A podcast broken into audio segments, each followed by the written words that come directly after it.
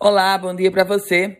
Chegamos com as primeiras do dia deste domingo, 2 de outubro de 2022.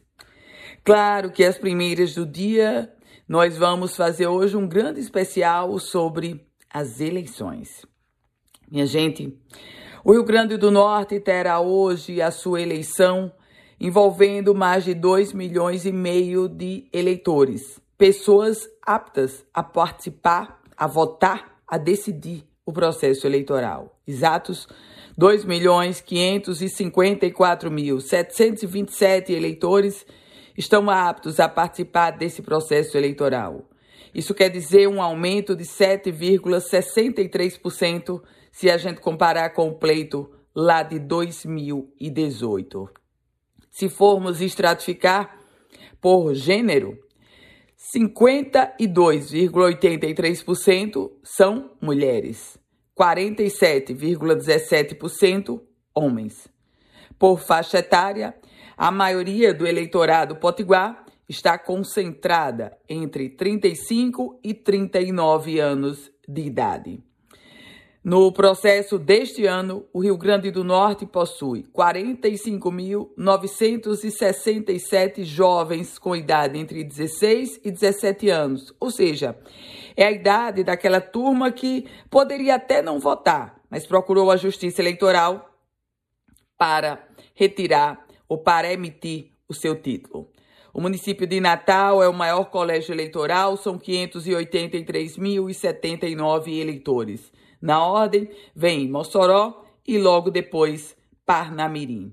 O estado do Rio Grande do Norte, que inicialmente a previsão do governo do estado era para a lei seca, mas uma decisão judicial do desembargador Saraiva Sobrinho, ela trouxe uma liminar definindo que não haverá lei seca no Rio Grande do Norte, ou seja, a venda de bebida alcoólica ela continua, ela permanece liberada.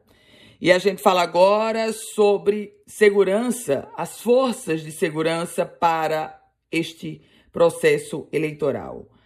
Com um efetivo de aproximadamente 10 mil agentes públicos, o esquema de segurança para as eleições terá uma atenção muito especial, claro, para evitar conflitos e tensões.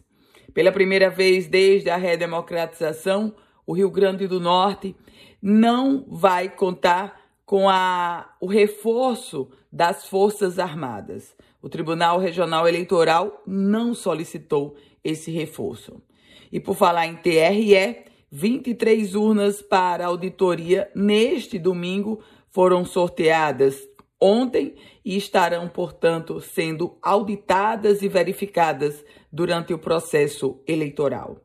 Lembrando a você que as eleições vão até às 5, a, por a, a votação, aliás. A votação vai até às 5 horas da tarde deste domingo. A previsão do TRE é que o primeiro boletim já seja divulgado aí por volta das 5 e 10, 5 e 15 da tarde um outro número, e eu sei que você gosta de número.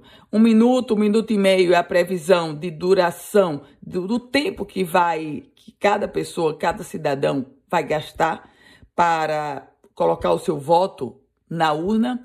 E o TRE espera até as 8 horas da noite finalizar toda a apuração dos votos.